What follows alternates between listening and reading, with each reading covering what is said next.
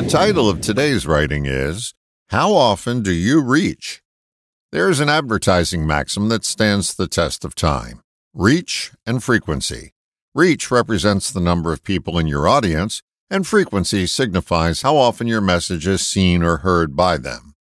Reach and frequency is a proven formula for reaching the masses, but how does it work in getting us, an audience of one, what we want? The answer to that question is your answer to this one. How often am I reaching? Legendary Scottish hero Robert the Bruce, defeated and on the run, allegedly witnessed a spider in a cave attempting to weave a web. Time after time he would see the spider fall down and then begin again.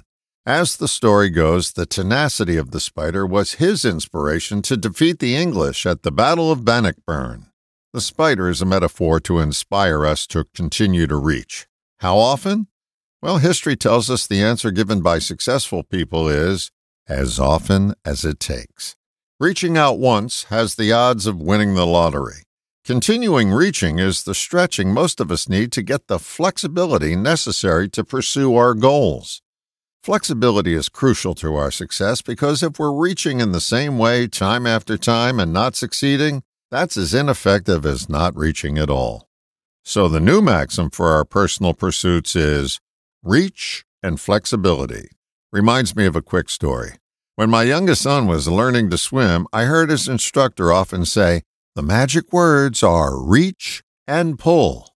Reach has stood the test of time as a time-honored tool for success. How often will you reach, and how flexible will you be? How you answer that question will determine how much success you're going to see. All the best, John.